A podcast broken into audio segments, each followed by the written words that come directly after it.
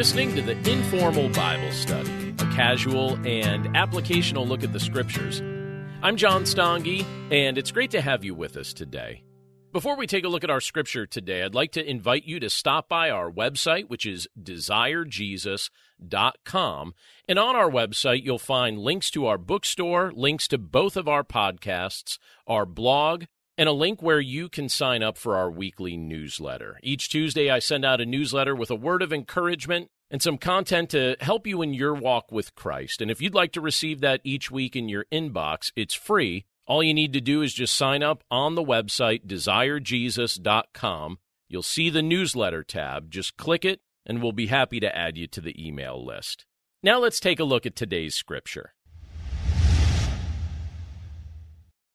This morning, we're in Romans chapter 16, and I want to mention something about this chapter before we even take a look at it together. We're in the last chapter of the book. So for a group of months, we've been looking at this book together. And uh, here in Romans 16, we're at a portion of scripture that a lot of times when, if you're reading through the book of Romans, and I think most people do this, when they get to chapter 16, they breeze right through it. And I think one of the reasons why we tend to breeze right through this chapter is that you'll notice chunks of this chapter are lists of names. Now, did you ever come across a portion of scripture like that where it's a list of names and you think, all right, what do I do with this? And what do we instinctively do with that? Read it real quick because it's a whole bunch of names that we can't pronounce anyway, right? You know, we just like breeze right through it and we're like, all right, we're done. I remember when I was growing up and I was in Sunday school class and our Sunday school teacher got sick and had to leave early. And so there was a fill-in that wasn't prepared, but she was someone who knew the Bible very well and she didn't know ahead of time she was going to be teaching that Sunday school class. We were like 12 and 13 years old. And she came in, and this was her approach. She said to the class, um, So I didn't know I was going to be teaching you guys today, but this is what we're going to do. She said, You tell me, what is the most boring part of the Bible to you? And one of the girls raised her hand and she said, Yeah, what, is it? And, and her answer was, the begats. That's what she said, the begats. And I was like, what's the begats? Heard of the Ten Commandments? I've heard of the Beatitudes. What's the begats? And I was waiting to find out what's the begats. I was like, what is that? And she said, you know, where it says so and so begat so and so, who begat so and so. And I was like, oh yeah, that is kind of boring. And so, uh, our fill-in teacher said, great, let's open right up to that. And so she based her lesson off of that and, and, and did a good job. And while this portion of scripture isn't a begat, begat, begat type of, uh, of scripture, it's one of those scriptures that lists a bunch of names, but I want you to notice something about this. It does more than just list names. It gives us a little glimpse into these people's lives and into their service and into how they joined together. And one of the big things that I take away from this when I look at this portion of Scripture, in fact, I, I, have to be honest with you, I was pretty excited to have the privilege to, to speak on this portion of Scripture today. Partially because it gets skipped so often, but also because I actually find this portion of Scripture inspiring. So there are a lot of things that you can tell me in the world of theory that I might find interesting. But when you can tie that theory to someone's life that actually lived it out, I feel inspired. And so when I'm looking through this portion of scripture, this is what I notice. I see a group of people who didn't waste their life and they said, all right, we're going to do big things, but we're going to do it together. And so that's what we're talking about this morning. This idea, uh, this idea of doing the big things that the Lord calls us to do, but doing them together. So if you would take your Bibles and open up to Romans 16, we're in Romans 16, starting with verse 1. And this is what it states in that portion of Scripture. Romans 16, starting with verse 1, says this I commend to you our sister Phoebe, a servant of the church at Cenchrea, that you may welcome her in the Lord in a way worthy of the saints, and help her in whatever she may need from you, for she has been a patron of many and of myself as well. Greet Prisca and Aquila, my fellow workers in Christ Jesus who risked their necks for my life, to whom not only I give thanks, but all the churches of the Gentiles give thanks as well. Greet also the church in their house. Greet my beloved Epaenetus, who was the first convert to Christ in Asia. Greet Mary, who has worked hard for you. Greet Andronicus and Junia, my kinsmen, and my fellow prisoners. They are well known to the apostles, and they were in Christ before me. Greet Ampliatus, my beloved in the Lord. Greet Urbanus, our fellow worker in Christ, and my beloved Stachys. Greet Apelles, who is approved in Christ. Greet those who belong to the family of Aristobulus. Greet my kinsman Herodion. Greet those in the Lord who belong to the family of Narcissus. Greet those workers in the Lord, Tryphena and Tryphosa. Greet the beloved Persis, who has worked hard in the Lord. Greet Rufus, chosen in the Lord, also his mother, who has been a mother to me as well. Greet Asyncritus, Phlegon, Hermes, Patrobus, Hermas, and the brothers who are with them. Greet Philo, this one always trips me up. Greet Philologus, Philologus, all right? Philologus. I'm going to have to say it again in a little bit, so let me just get it straight in my head now. Greet Philologus, Julia, Nereus, and his sister Olympas, and all the saints who are with them. Greet one another with a holy kiss. All the churches of Christ greet you. Let's pray. Lord, we're grateful for the privilege to be able to look at this portion of your word today, a portion that is so often just skipped over, and yet there's a group of people here, Lord, that served you in a generation prior to ours that we can learn great things from. So, Lord, we pray that as we take a look at this portion of Scripture and as we think about this idea of doing big things but doing them together, we pray that we would be encouraged and inspired by the examples of the people that we see in this portion of your word. And Lord, we're grateful for the fact that there are others who have come before us that have given us this kind of an example. And we pray this all in Jesus' name. Amen. Now, uh, you could see this from various portions of Scripture for sure, but you could also see it from some of the things that Paul mentions here in Romans. But Paul lived a very interesting life. He lived the kind of life that results in having a lot of great stories to be able to tell once you get to the end. And, you know, while in this world there are some people who observe others making changes and taking risks and, and getting arrows shot at them, Paul was the kind of guy who wasn't content to just sit around and observe other people doing what needed to be done.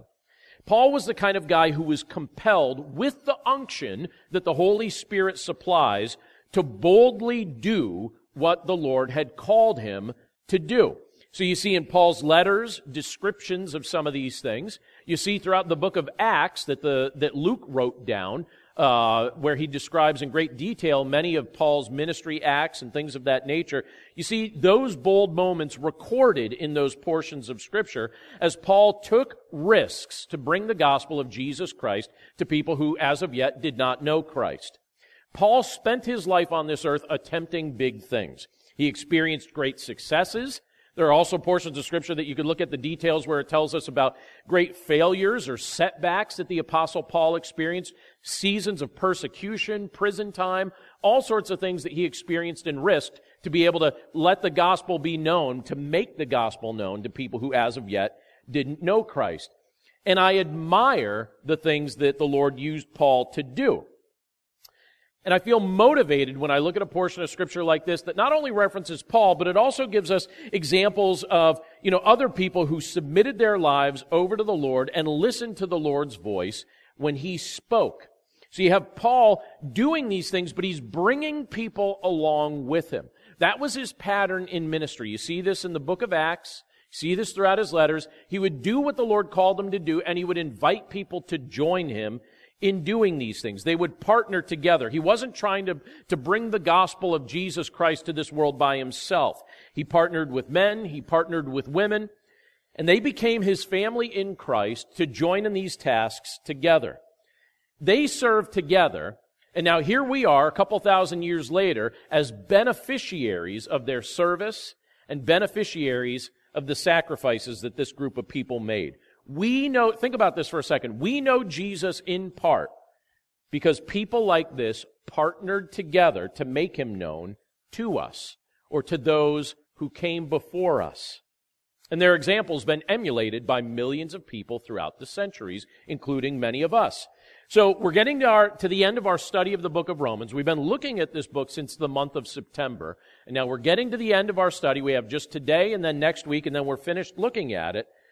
But I want to take a look at those he partnered with here in this portion of Scripture. And I hope that as we do this, we'll be inspired to do some big things together. I think that's one of the goals that, that we're to take from a portion of Scripture like this. And one of the things that this portion of Scripture teaches us by way of this example is this Never be above serving somebody else. Never be above serving somebody else. Let me reread verses 1 and 2. There it speaks of Phoebe, and it says this I commend to you our sister Phoebe, a servant of the church at Cenchrea, that you may welcome her in the Lord in a way worthy of the saints, and help her in whatever she may need from you. And then it makes this statement about her. It says, For she has been a patron of many, and of myself as well.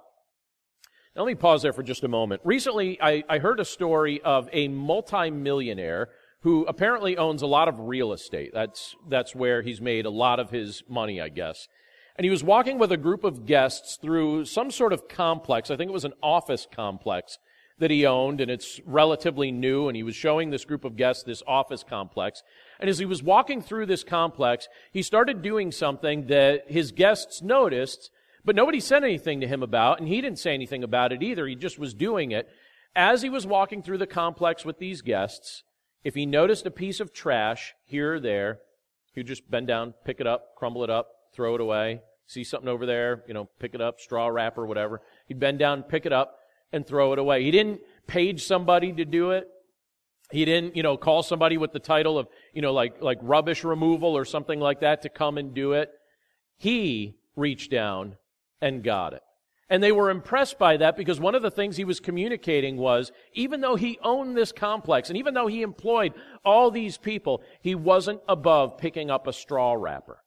He wasn't above doing something that others would say, oh, that should be beneath you at this point. You're a multimillionaire who built these structures and employs everybody here, but he wasn't above doing simple things like that.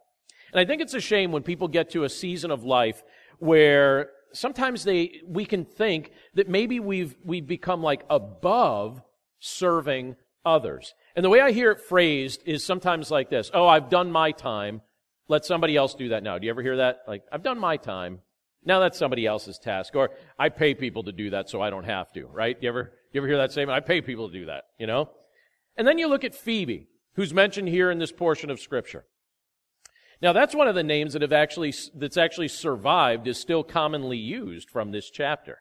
So there's a few of them. My daughter, her name, Julia, is found in this chapter as well. So that's one that's survived. Um, you know, some of the others not so much, right? But Phoebe, that's a name we still use in modern day. And Phoebe's mentioned here in these verses, and Paul tells us a few interesting things about her. She's referred to, first of all, as a servant of the church. So that's the way she's described in this passage, as a servant of the church. Now, I'll tell you a little secret. The word servant that's being used here, it's the same word that we transliterate as the word deacon. And actually, some translations actually refer to her not as a servant of the church, but as the deacon or deaconess Phoebe. It's the same word, right? Um, and Phoebe was somebody who had a heart for service. That's something that she was known for. She was known as one who had a heart for service. And the idea was this. When you look at what, what, what, Christ did when he came to this earth, scripture makes it abundantly clear that when Jesus came to this earth, he took the form of a servant. Now, when he comes again, he's coming as king. But in his first coming, he took the form of a servant and he came to humbly serve humanity. Even though he had created us, he now came to serve us. He took the form of a servant. And here you have Phoebe basically saying with her life, if Jesus was willing to do this for me, I'm willing to do this for somebody else. She had a heart for service. She did not consider herself above serving others. She did this for Christ's glory, and she developed a reputation in that generation as an example of what it looks like to serve other people for Christ's glory.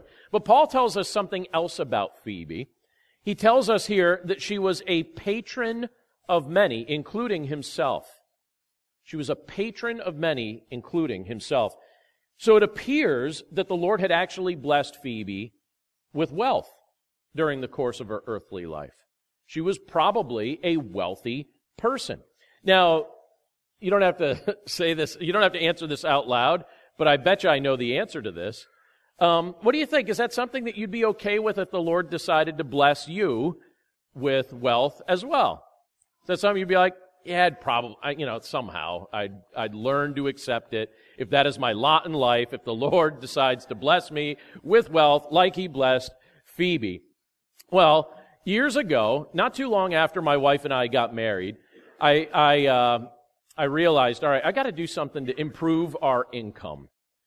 And I thought, what can I do? And one of the ideas I had was to buy an investment property. And so that's what I did. Even before we owned a home that we lived in, the first home we actually bought was an investment property. It was a foreclosed property up in the Poconos that needed some repair. And the idea was I was going to rent it out for people who came there on vacations. And the honest truth is, it worked out great. We earned good income off of that investment property. We didn't know at first that that was going to work out great, but I remember when I was first working on it, a guy that lived across the street from it came over to talk to me and to find out what I was doing because the property hadn't been lived in for a year. And he's like, "Hey, what's going on over here?" And I told him I had bought it as an investment and we were fixing it up so that we could rent it out. And then he started telling me a very interesting story.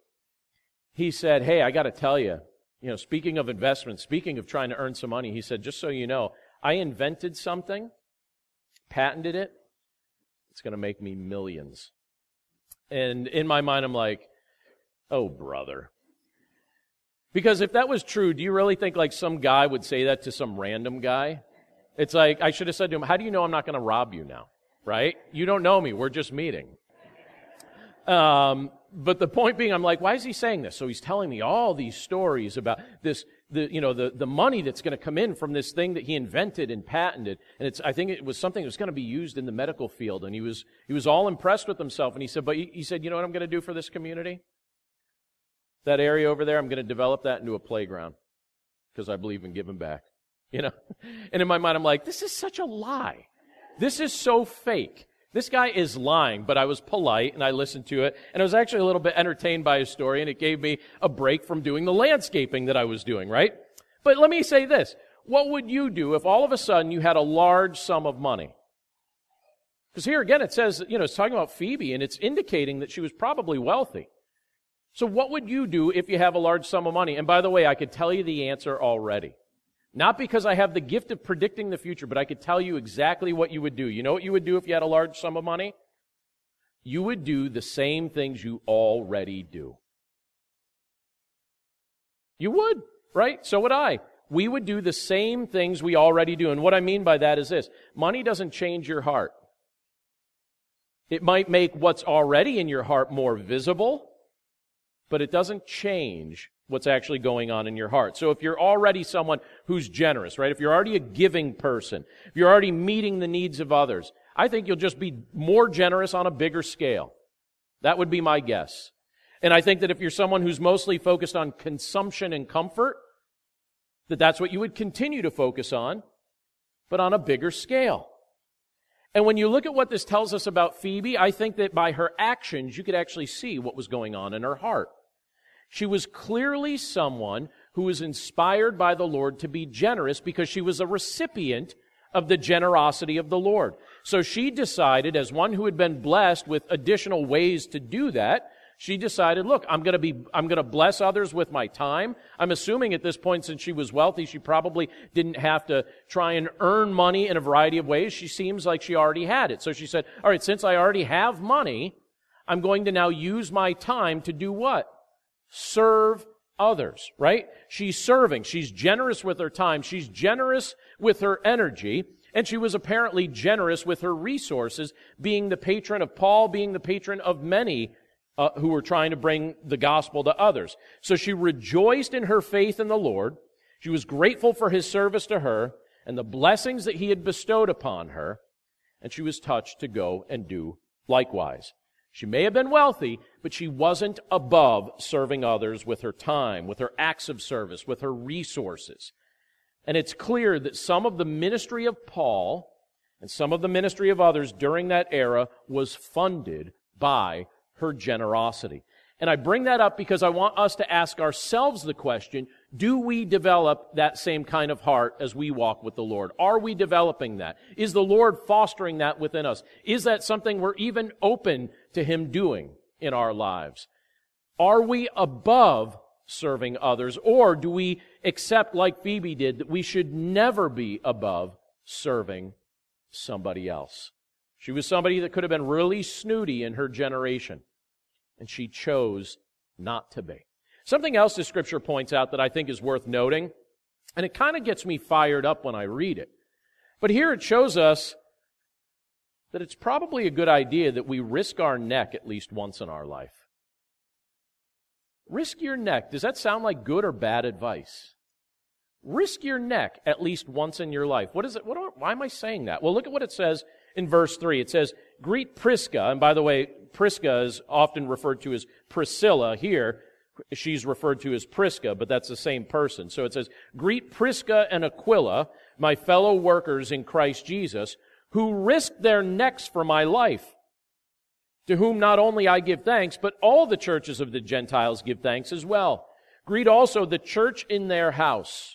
Greet my beloved Epaenetus, who was the first convert to Christ in Asia. Let me pause there. Um, recently, very recently, I guess just a week and a half ago or so, I forced uh, most of my children to sit down with me and to watch a lengthy documentary about D Day in World War II. That's what happens, by the way, when it's just me at home. And, uh, and then I discovered that there were, the, uh, my wife was gone. I forget where she was. Uh, and I think, uh, maybe Jay was gone too. He's probably at work. But the other three were home with me and I was like, guys, and it was the day, it was the day after the anniversary of D-Day. And I said, I want you to watch something about D-Day and World War II. Now, I could tell when I brought that up that, that there wasn't like cheering in the house. You know, it wasn't like everybody was all excited about this idea of watching this documentary. Um, but by the end of the program, we had a very interesting discussion, and and at least unless they were faking me out, they seemed grateful to have heard some of the stories of the people that were referenced there. And one of the things that I think you'll notice almost universally about those who have been off to war together, when they tell their stories, when they describe what it was like to experience, you know, just serving in perilous roles, just a perilous capacity, that the people that they served with, they, they form a powerful bond of friendship and a powerful bond of trust. When you're in the trenches with somebody, when you're risking your neck together, you develop friendship. You develop trust. And as they were interviewing these individuals that served together, storming the beaches at, at, at Normandy, you know, on D-Day, people, you know, these interviews were done about 20 years ago. And so these guys were telling their story and they told the, about the affection that they had for those who served along with them. And that doesn't surprise me. And it doesn't surprise me that Paul would express affection for those who served along with him, including Aquila and Priscilla, who are referenced here, whom he describes as people who risked their necks. So scripture tells us a few things about Priscilla and Aquila. They're very interesting people. they're like a power couple in the early church. We know they were fellow tent makers like the apostle Paul. So that's what they would do as a trade. They would earn money by making tents. Paul actually met them in the city of Corinth. And while he was there, they actually invited Paul to come and live with them. So Paul lived with them for a period of time and they worked alongside each other. So they were making tents together, serving together. Paul actually lived at their house. Scripture teaches that they also would host. So here we're gathered together in a, in a building that we collectively say, all right, this is a church building.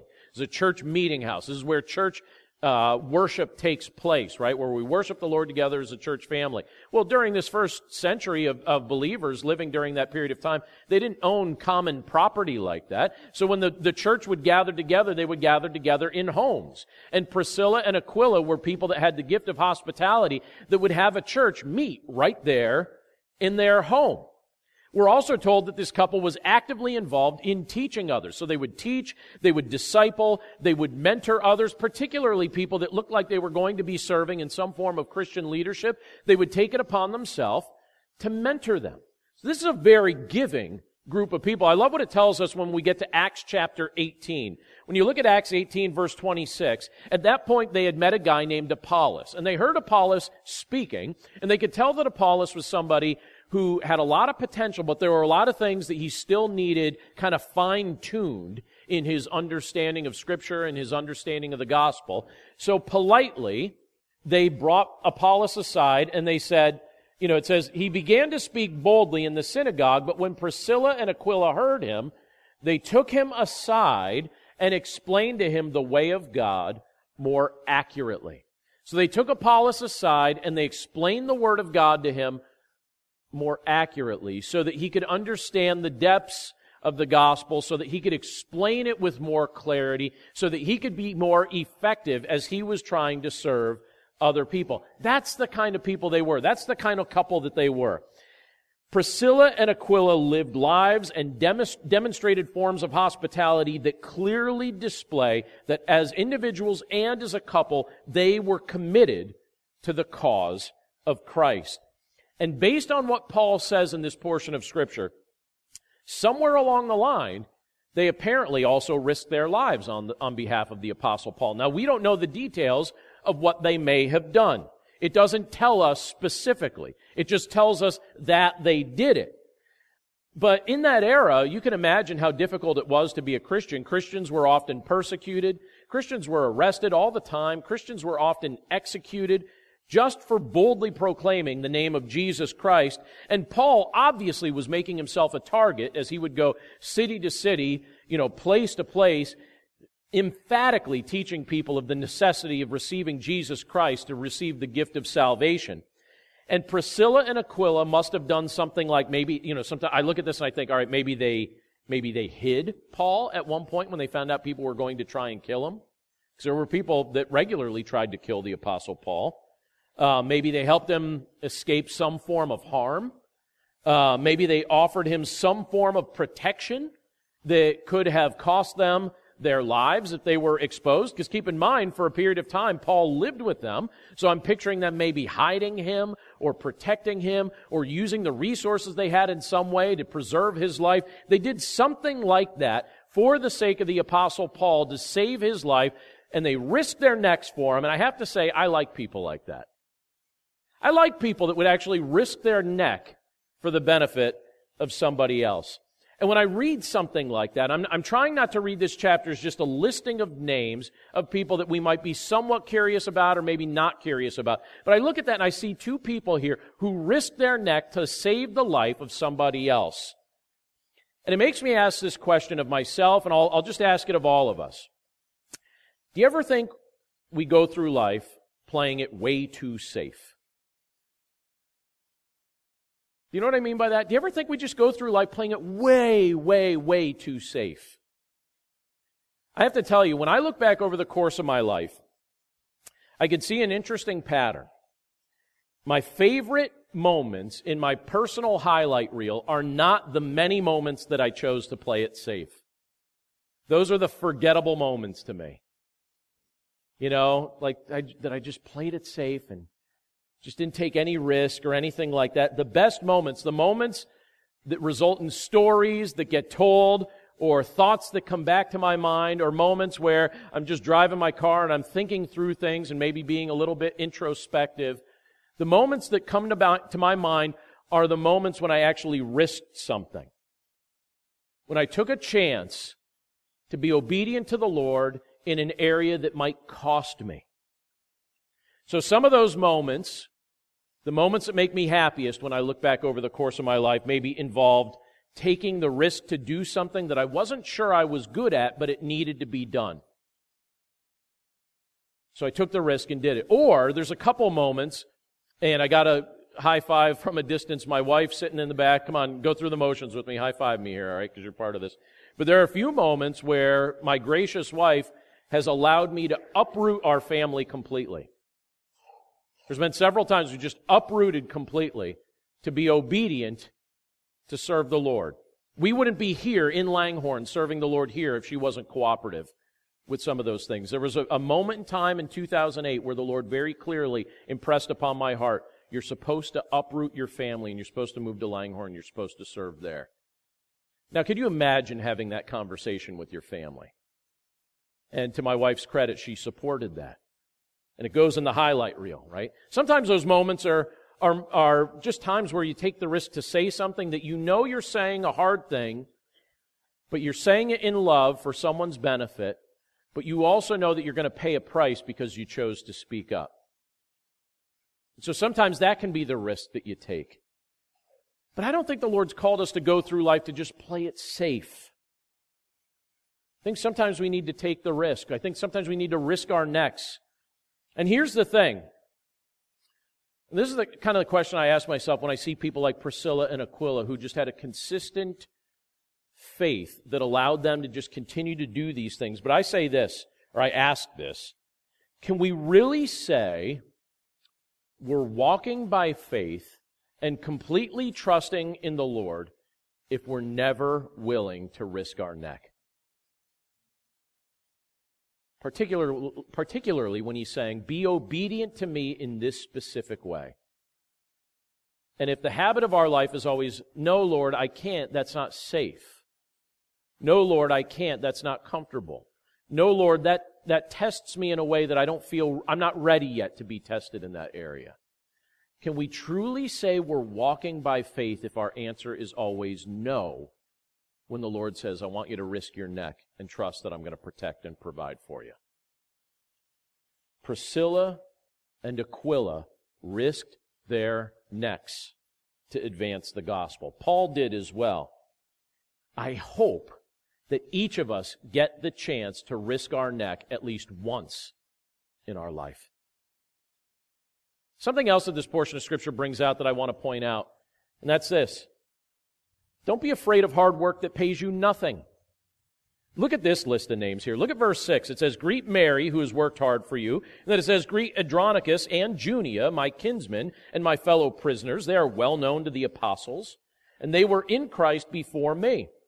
Greet Ampliatus, my beloved in the Lord. Greet Urbanus, our fellow worker in Christ, and my beloved Stachys. Greet Apelles, who is approved in Christ. Greet those who belong to the family of Aristobulus. Greet my kinsman Herodian. Greet those in the Lord who belong to the family of Narcissus. Greet the Greet those workers in the Lord, Tryphena and Tryphosa. Greet the, greet the beloved Persis, who has worked hard in the Lord. Do you see the theme as he's listing all these names, as he's talking about these people and referencing them. So even though the names, you know, that Paul's listing here at the close of this letter are difficult to pronounce, I'm glad that he included them because it's clear that Paul valued these brothers and sisters in Christ. And in the midst of the thousands of people that Paul obviously spoke to and interacted with, he obviously remembered this group of people, this group of fellow workers, right? In this passage, he speaks of people like like this woman named Mary, somewhat common name during the time. It says here that she had worked hard for the church. That's her reputation. That's the only thing we know about her. That there was this woman named Mary in this context who worked hard for the church. That's her reputation that meets our ears. He speaks of, he speaks of uh, Andronicus and Junia, and he says that they were his fellow prisoners. So they were willing to go to prison because of their bold proclamation of Christ. Speaks of Urbanus, and he says Urbanus was his fellow worker in Christ. And then he lists the names of other people who were, who were great workers who worked hard in the Lord. But what motivated their effort? Why did these people work? Did they do it for recognition?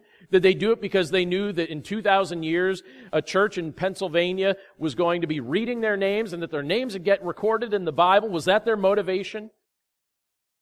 Did they do it for compensation? No. They worked for the Lord's glory. That was their supreme motivation. That should be our motivation as well, to work for the Lord's glory. So since we walk in their steps, we should also be willing to work hard, even if there is not an earthly reward for the actions that we're taking. Don't be afraid to work hard, even if it pays you nothing. And one other portion of scripture that I want to read for us today verses 13 down to 16, and this is where we'll finish. But here you have the Apostle Paul encouraging us as believers to express our affection for our Christian family. Express your affection for your brothers and sisters in Christ. Let me reread these final verses that we're looking at today. But he says in verse 13, he says, Greet Rufus, chosen in the Lord, also his mother, who has been a mother to me as well. Isn't that a nice statement? Been a mother to me as well. Greet Asyncritus, Phlegon, Hermes, Patrobas, Hermas, and the brothers who are with them. Greet Philologus, Julia, uh, Nereus and his sister, and Olympas, and all the saints who are with them. Greet one another with a holy kiss. All the churches of Christ greet you. Very grateful for the church that I had the privilege to grow up in, in the town of Jermyn, Pennsylvania, spelled with a J. J E R M Y N. Doesn't it almost sound like a parent trying to be trendy with how to spell your town. It's like, it used to be spelled a different way, but now we spell it like this J E R M Y N. I don't remember the history of how it got its name, but that's the name of the town. Jermyn, Pennsylvania. And uh, my home church is there. Very grateful for my home church and for the people that uh, truly were a blessing to me as I was growing up there. And in the church, there was a godly woman named Joyce. And I think I've probably mentioned her before because she certainly had an impact on me. Age wise, she was older than my parents, but not quite as old as my grandparents, and she was just a godly, a godly woman in the church who would be a blessing to as many people as she could possibly be a blessing to, and she was one of the most affectionate people I ever met. Now, I'll, people show affection different ways. I tend to show affection through acts of service or words of encouragement. So that's how I tend to, to tell somebody, hey, I appreciate you. Usually it's going to be through an act of, act of service or a word of encouragement. But that wasn't Joyce's way of showing affection. Joyce, and I kid you not, this is not an exaggeration. Before you left that church, or even when you first got to that church on a Sunday morning, when Joyce found you, you were going to get a kiss. Now you could try and run, but she would find you. I don't know how she did it.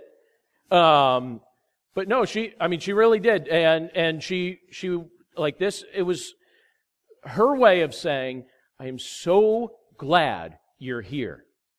And I'm so glad that you're part of our church family. And so, and I, it's funny, like when I was real little, I thought, oh no, this, this is like an extra aunt that I wasn't prepared for, right? But then as I grew older, I, I as, and as I learned to appreciate, uh, and could see what she was doing, I thought, this is wonderful. Like, this woman is one of the greatest blessings that this church has ever had. Just a godly woman that made it a point that while you were there, she wanted you to have it abundantly clear in your head. She was so glad to see you. She was so thankful that you were there and that you, specifically you, were loved. And if nobody else throughout the course of your week told you that, she was going to tell you that. That's a gift. And it was a blessing.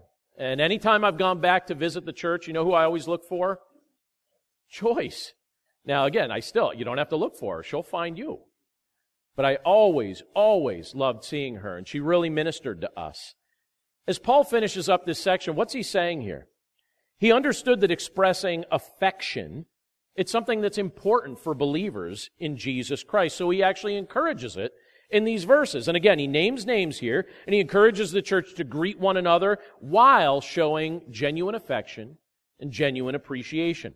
And I like to think that that's something that we're also taking time in our own way to show our church family because it's, it's certainly wonderful to be on the receiving end of genuine love. When someone goes out of their way, however they choose to do it, to show you affection. Praise God for it and thank Him for the love that you've just been shown. But reading through this portion of Scripture like, like this, portion of Scripture that names a whole bunch of names, Again, I, I recognize that could often seem like a tedious task. And I, again, sometimes we can even just result in skipping a passage like this altogether. But when I look at this, this is like, in a sense, reading our spiritual genealogy, isn't it? It's like reading about, you know, your great grandparents and your great great grandparents. These were people who were in the family of God before us, who kind of like, like laid the path for us, who showed us what it looked like to walk with Christ in the midst of their generation. These are our spiritual parents. These are our spiritual brothers and sisters who lived during a different era. And so we don't want to skip their names as they're referenced here. But I'm also grateful that when we look at a portion of scripture like this from God's word, that we can be motivated by their example. And I think it's a portion of scripture that certainly for me, and hopefully for you as well, motivates us to do big things. But as we're seeking to be obedient to the Lord, as we're motivated to do these big things, please notice that it's motivating us to do these big things, to be radically obedient to Christ, not as solo artists, but together.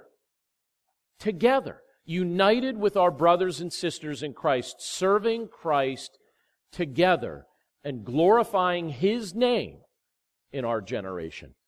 Let's pray. Lord, thank you so much for your word and for the privilege that you've given us to be able to look at a portion of Scripture like this and to just meditate on the things that you're revealing here. Lord, we're so grateful for these people that, that came before us. We know, Lord, that these are mostly names that have fallen out of common use, but some of these were common names during the time. And Lord, we're grateful to be able to spend a little time looking at them, not so much just because it gives us an opportunity to, to see a little bit about who they were and what they did, but ultimately their example is pointing us to you. We're seeing what it looks like when you get a hold of a man's heart or when you get a hold of a woman's heart and you transform them and you give them a new perspective toward all things, toward their life, toward their wealth, toward their service, toward other people. You change their hearts, you change their lives, and you offer to do the same for us, Lord. And we're grateful for that. Lord Jesus, we're grateful that your word tells us that salvation is a matter of grace. You give it as a gift to those who trust in you by faith. And Lord, you know our hearts, you know our minds, you know what goes on in our lives. Lord, you know if there are those of us here this morning that just kind of know about you, but don't really know you. We've never experienced your power because maybe we don't have genuine faith in you. We pray, Lord, that you would completely change the heart of anyone that that might be the case today. Please change their heart and draw them unto yourself and help them to experience the power and the blessing that come to all those who trust in you the forgiveness, the new life, the assurance of eternity, the understanding that our lives are being used for a great purpose that glorifies you. Lord, that's how you bless those who come to know you by faith. So I pray, Father, that each and every one of us today would have a strong and abiding trust in your Son, Jesus Christ. And Lord, for those of us who already know your Son, we pray that we would not be fearful to do big things, that we would not be fearful to risk our necks in radical obedience to you, Lord. We don't know what that's always going to look like. Sometimes it's just a matter of, of just saying the right thing at the right time. Sometimes it's uh, the matter of taking the risk to be kind to somebody that we know will not be kind back to us. Sometimes it's taking the risk to proclaim the truth of the gospel in a hostile environment. Lord, we see names in this portion of Scripture of those who actually went to prison because they chose to do so. And we even see that there were threats on Paul's life because he chose to do so. And we know that at the end of Paul's life, he was indeed executed because of his bold witness for you. So, Lord, these are things that we learn. These are things that we see in this portion of Scripture. But we pray that by your grace, that they wouldn't fall on deaf ears or hard hearts. Lord, help us, please, as men and women, to put you first in all matters and in all areas of our lives. And we're grateful that by your grace that you've united us together through our common faith in your Son, Jesus Christ. And that we have the privilege to be part of one another's lives and build each other up during this season in which you give us the privilege to serve. We commit ourselves to you now, Lord. We're grateful for the privilege to walk with you by faith. We pray this all in Jesus' name. Amen. Thanks again for listening to this episode of the Informal Bible Study. As I mentioned at the start of the episode, we'd invite you to stop by our website, which is desirejesus.com. And if you're not on our newsletter list, be sure to click the link to sign up right there on the front page of the website. But that's it for us today. Thanks again for listening. We hope you have a wonderful day and a wonderful week, and we look forward to catching up with you again right here next Monday. Take care.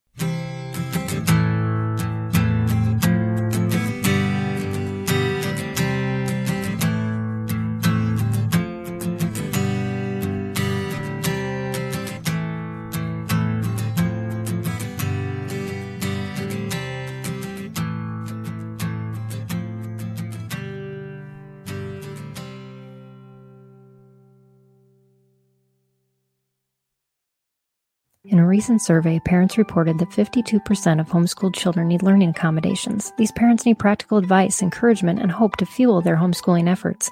The Empowering Homeschool Conversations podcast is where parents gain wisdom on how to teach unique learners successfully at home, like Laura, who recently told us, I needed this episode. I don't need a fancy curriculum or need to be a special ed teacher to teach my son. You have given me hope. To listen now, go to Life Audio or search Empowering Homeschool Conversations on your favorite podcast app.